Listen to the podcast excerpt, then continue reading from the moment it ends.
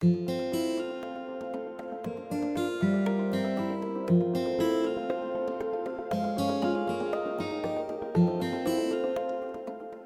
にちは。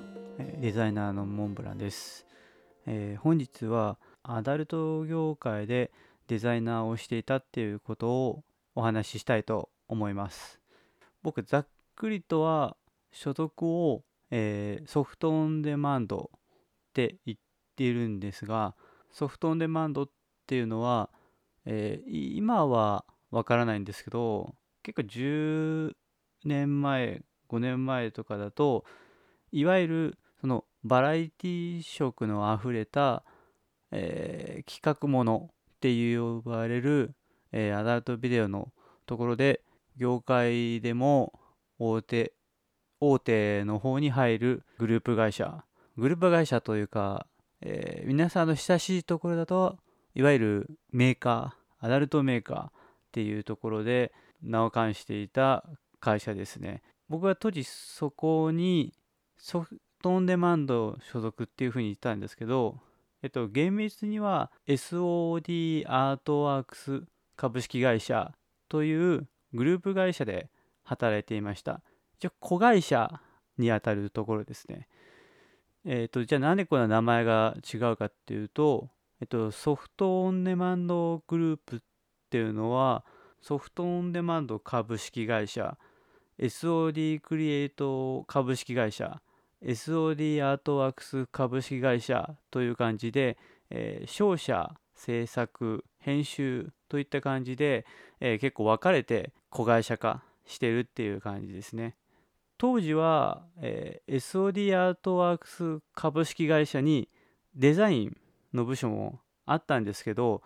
えっと、僕が辞めた2014年の後に、えっと、普通にデザイン会社として独立をしたため、えー、現在 SOD アートワークスっていうのは映像編集と映像の中のモザイクの加工のみになっているはずです。ちょっと僕もかれこれ45年前なので、えっと、情報が古いところもあるかもしれません。で、案件としてはいわゆるソフトオンデマンドの中のえー、でしょうねメーカーのお仕事っていうところが、えー、結構87割方を占めていたので、えっと、分かりやすい形でソフトオンデマンド所属と言っています。うん、そうですね。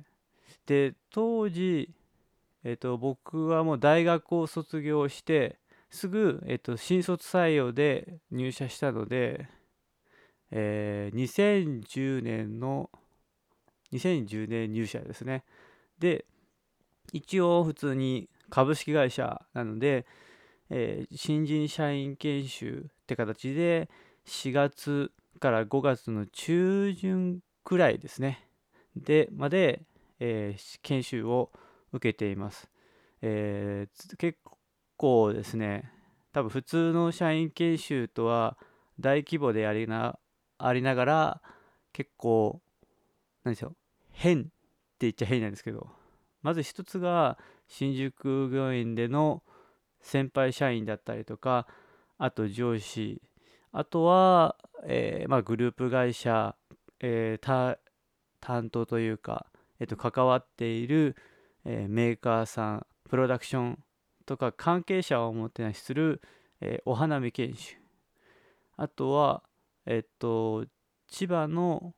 山奥で竹を使って階段を作るっていう謎の肉体労働が発生した千葉研修。あとは、えー、と実際の AV の撮影の現場に AD として、え、入る撮影研修などを行いました。でこれは主に会社全体とあとは SOD クリエイトの形の撮影舞台にまつわる研修だったんですけどそうですね。一応アートワークスとものづくりの側面という形で、えー、実際にジャケットや DVD プレスをしている工場見学などにも行きました。ざっくりとしたその SOD アートワークスでのまあ、働いていたことっていうとまず1年目はこう先輩デザイナーさんとアシスタントとしてあ先輩デザイナーさんのアシスタントとして、えー、こう雑務をしつつも一応なんか指名ではないんですけど一担当としてジャケットのデザインもしていました。雑務っていうのはなんかこうお茶組とかっていう感じじゃなくってまあその先輩さんたちがデザインする上で必要な素材の準備ですね。でアダルト業界なのでいわゆるそのフォトショップで画像一枚一枚に必要なところにモザイクをかけるっていうのも雑務に入ります。それ以外にも、えー、切り抜きもやりましたし、まあ、簡単なレタッチ作業だったりとかあとはそうですね、まあ、社会人とか新入社員としてあのオフィスの清掃とかもこう一時期やってた時期もありました。で2年目はおかげで本格的にジャケットのアシスタントもしつつもたまにこうプロデューサーさんだったりとかあとは監督さんだったりとかにあの指名でデザインをもらいつつも、まあ、当時結構入り用でウェブの制作とか運用も関わるようになってきたので、えー、部内のウェブ部門としても働き始めました。えっ、ー、と当時2人ですね。まあこの後々1人になっちゃうんですけど。で3年目はまあ、ちょっといろいろあってまあいろいろっていうか僕に何かがあったっていうよりかはまあ体制の変更みたいな形でえっともう本格的にジャケットのデザイン外れてえっとウェブの専任とあと当時2012,3年ですね。あの今まで創業者の高橋がなりさんが、えっと、会社にはいらっしゃってなったんですよね。あの別の自分の会社を立ち上げされてたんですけど、えっと、このタイミングでまあ何でしょうね車種っていう形で、えー、会社に戻ってきてそれを主軸に、えっと、新規事業のプロジェクトが走り出したんですね。それでどうしても新規事業だとまあ、スピード感とあと何でしょう。あのあれですね。えっ、ー、とウェブですね。告知用のウェブとかも必要だなってきたのでそこら辺のこう部内部内というかプロジェクトのウェブ担当だったりとかあとは誰かと一緒にこうや協業でやるような形が増えてきていました。で最後の4年目についてはまあこうウェブについてもこう引き継ぎができるようになってきたのでそこで公認の方にこう仕事を引き継ぎつつ新規事業のウェブ系先ほどお話ししたやつですね。そこら辺のデザインと実装を、えやるようになってきました。とは言いつつもまあ、当時人が少ない状態で、えー、っとやることの規模もかなり大きくなってきたので全部が全部ウェブの担当をしてきたというよりかは、まあ、こう1人とか少人数でミニマムで回せるものをパッとやってあの他の実装をする会社にお願いするっていう形が増えてきていました。そんな感じですね。ただこことは並走してこう2012年から、えー、2014年いっぱいかな。で、まあ、最終出社日になったんですけどこう約4年間で DVD ジャケットのデザイン、えー、ウェブデザイン実装以外にもロゴデザインや店舗用ポップ店頭用ポップなどやあ、店頭用ポップの SP2 ですね。とか、カタログとか、えっと、携わっただけで、商品化自体はしてないんですけど、こう、ものプロダクトのデザインとかアイデアだったりとかそういうアダルト系以外あごめんなさいアダルト系のさまざまなジャンルのこうデザインに携わりましたねそうですね。結構濃厚な制作っていう形でおいてはかなり濃厚な4年間でしたね。まあちょっとこれまあ長くするので他の話題とかにはするんですけど結構ポンコツ？制作とかはできたんですけどこう仕事の回し方だったりとかこうなんでしょう。部下としての働き方とかそこら辺がかなり未熟なポンコツな時代とかだったのでまあなんかこう反省はありつつも、まあ、濃厚な4年間だったなっていう印象ですね。特に制作の技術この業界ってジャケットのデザインだけにおいてはかなり作り込みが必要なところだったのでそういう意味ではいわゆるフォトショップだったりあとツール全般に対するこう細かい知識だったりとかスピード術だったりとかやり方とか、まあ、あとはタフさとかですかね。作り込みとか。そこら辺のことに関しては体系大変勉強させてもらった印象ですね。印象というか、まあ、非常に良い会社にすごいいさせてもらったなっていうふうに思っております。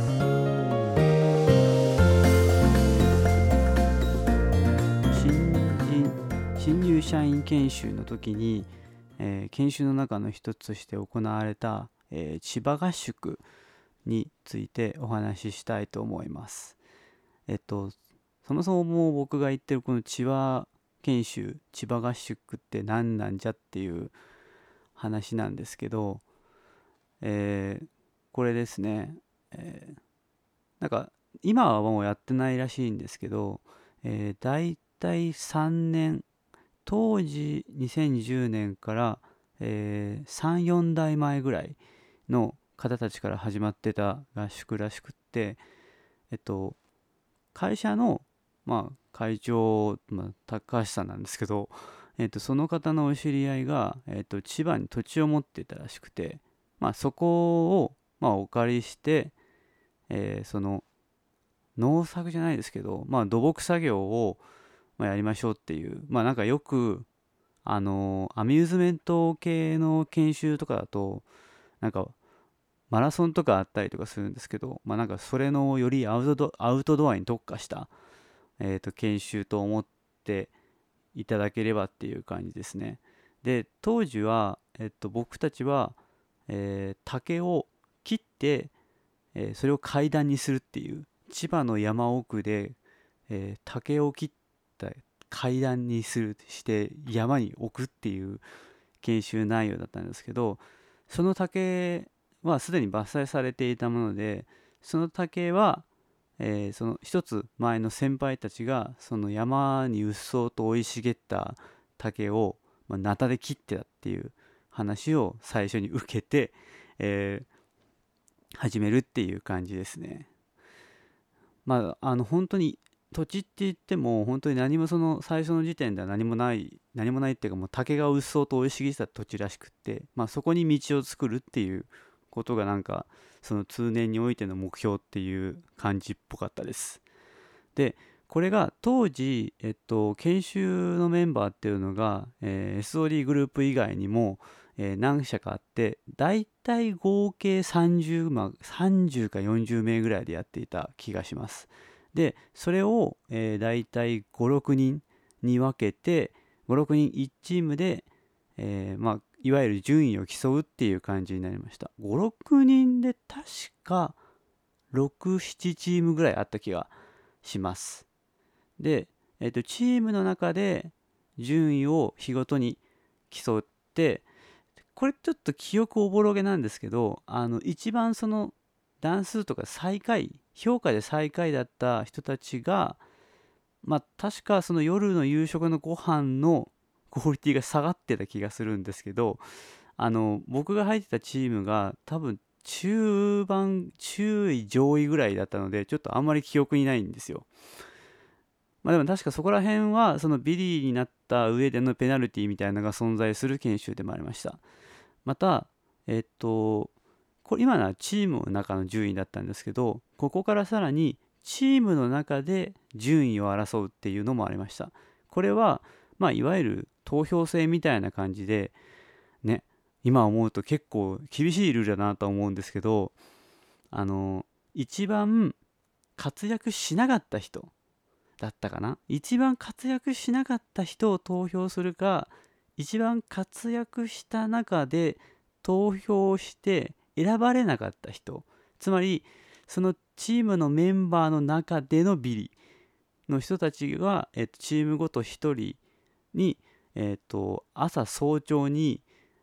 お説教部屋？別になんか叩かれるとそういうのないですよなんかその自分がなぜそのビリが一番活躍できなかったのかっていうのを、まあ、自分であの反数してそれの改善点とかを、えー、アウトプットするみたいなあの今の自分の地頭の中でのあのうまい噛み砕き方はこれなんですけどっ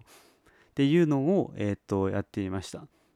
でこれをは、え、っと早朝にお話を聞くのは、まあ、いわゆるオーナーさんあの高橋さんですね。その人と対面で話を聞くっていう話を聞いてもらって、まあ、何か思うことがあればその人がお話しするっていう感じでした。で、えっと、これが、えっと、ほぼ平日4泊5日ですね。いや長かったですね。朝は確か8時か9時ぐらいに出て帰ってきたのその金曜の夜の9時かな？そのぐらい？いやもうちょっと早かったかもしれないんですけど、まあ、そのぐらいでまあ本当に千葉の山奥なんで泥んこになりながらえっと 活動したっていうのがありますね。ちょっと最近あの部屋を片付けてたんですけどその時にあの当時使ったつなぎと旅が、えっと、支給支給だったのかな？確かされたんです。やつがそのまま出てきたんですよ。確かクリーニングしてドンキの袋に入れてそのままだったんですけどそれが久々に出てきてあのすごいあの懐かしいなって思い出に浸りながらあの秒で捨てました。もうね作業着なんてめったに使わないんでね。使わないし旅の作業着だったので今はあまり使わないなと思ってまああの潔く捨てさせていただきました。あの断捨離なので。まあそれはま別の話としてえっとじゃあその5日間で何があったかっていう話なんですけどまあ、基本的には1日目は、え、っとまあ、バスで、えー、東京の中野から移動して千葉。あの山奥だったんで千葉のどことか覚えてないんですよ。まだこの時ってあの iPhone 出たか出てないかでまだあの GPS を使った Google マップっていうのがそんなに普及してなかった時期だったんですよね。Google マップしかり。なので当時まだその地図を調べてみるっていうのがなくって場所もあの言われてないんですよ。どこ行くかっていうのは。言われてなかった気がする。あの当時の記憶では。で、まあ、そのまま千葉っていうことだけは知っていたのでそのまま、えー、バスで、えっと、下見をしたんですね。であの1日目に下見をするっていうことは分かっていたのでどういう現場なのかっていうののチェック用にカメラを持ってったんですよ。当時あの卒業式卒業式じゃない、えー、と大学の卒業制作の、えー、撮影用に買ったもう今でも忘れないですね EOS キス X2 ですね。あれを、えー、と持ってったんですよ。ただ当時僕ってまだ一眼レフに関して今もそんなに詳しくないですけどもうあの知識ゼロの状態だったんですよね。で同じデジタルカメラと同じ解釈で持ってたんで防水だと思ってたんですよ。でその1日目はもうあの東京では全く降ってないのに千葉めちゃめちゃ豪雨だったんですよ。もう本当にあの外出たくないなってレベルの。ただあの下見はどうしても必要なのであの外に出て見に行ったんですよね。で僕それ撮影してたんですよ。一眼レフで。であの場現場から離れて、まあ、あの小屋？コテージだったかな？コテージで帰ってきたらあの一眼レフがつかないっていうあの完全に豪雨で豪雨で水没し写真撮影したデジタルデータ飛び。もうあのそのカメラももうたまにあの触るんですけどなんか結局捨ててなくってたまに触るんですけどもびくともしないですね。まあ、そんなところであの1日目にカメラをぶっ壊すっていうところから2日目に、えー、まあちょっとどかなりの大雨だったんですけど、まあ、泥がぬかるんでたところから、えー、と竹を切っていく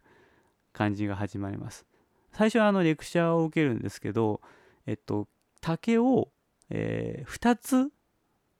竹を、えっと、輪の方からえ2つに割るのと4つ折り4つに割るのがあるんですね。まずもうすごいのが竹の割るところから始まるんですよ。竹を割ってナタで竹を割る割り方から始まるんですよね。でえっと2つに割ったものは、えっと、階段の、えー、踏むところ。で、えっと、4つに割ったものは、えっと、ちょっとあの何センチぐらいだったかな。15センチ20センチぐらいの長さにもう一回あの竹のノコで切ってあの杭の代わりえっ、ー、とその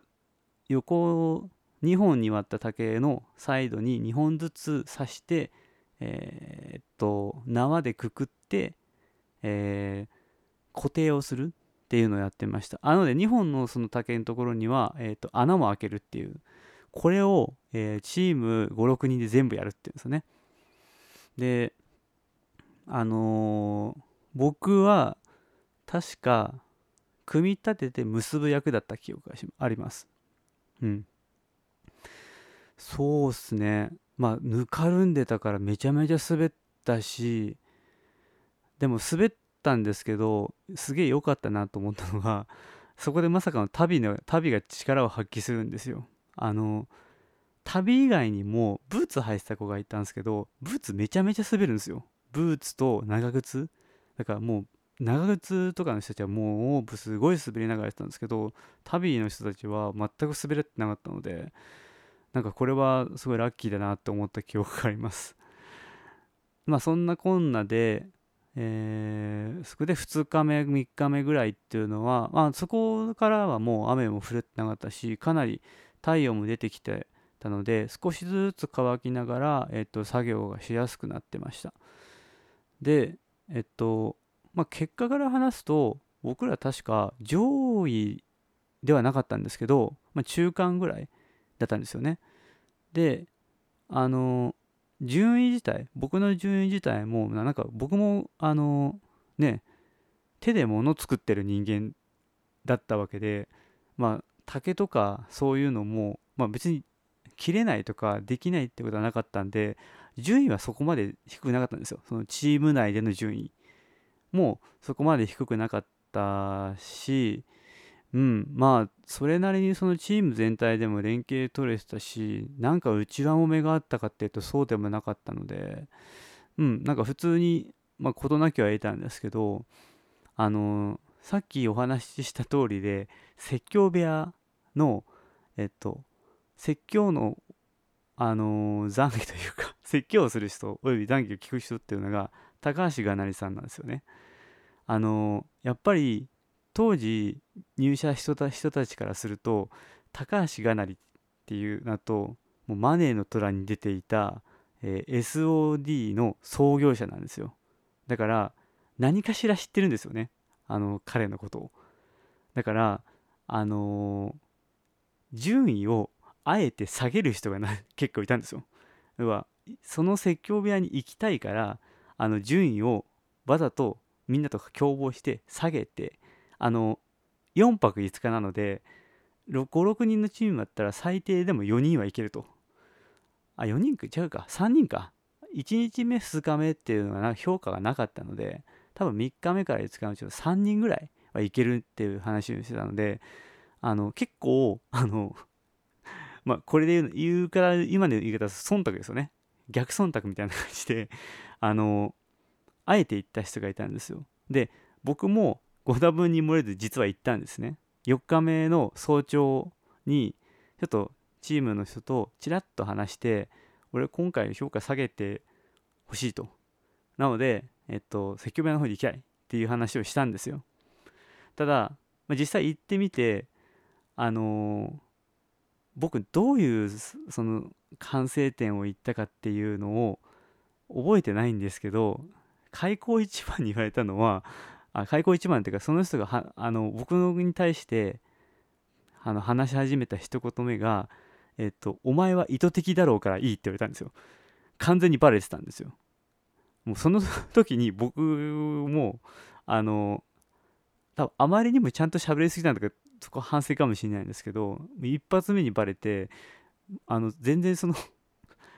なんか拍子抜けをしたのもあるし逆に全部を見透かされてたのが怖いしすげえなっていうなんかすごいあのほわっとした印象を持ったまま、えー、説教部屋を去るっていうことがありました。うん。まあでもかれこれ9年前とかの話なんですけどもうインパクトがあったのはそのぐらいぐらいしかないので本当になんかそこまで大した会話をしないままその説教場を終えてで5日目にえっとあらかたの全部終わらせてっていう感じでしたね。えっとチームで分かれてたんですけどチームで場所も分かれてたんですね。あのまあゴールとスタートとゴールの階段があって、まあ、そこをなんか分担してやってたんですけど、まあ、4日目ぐらいに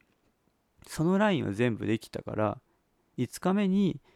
あの予定しなかったとこもやろうっていうところでそれはもう全部チーム全員でやったんですよ。うん。そこは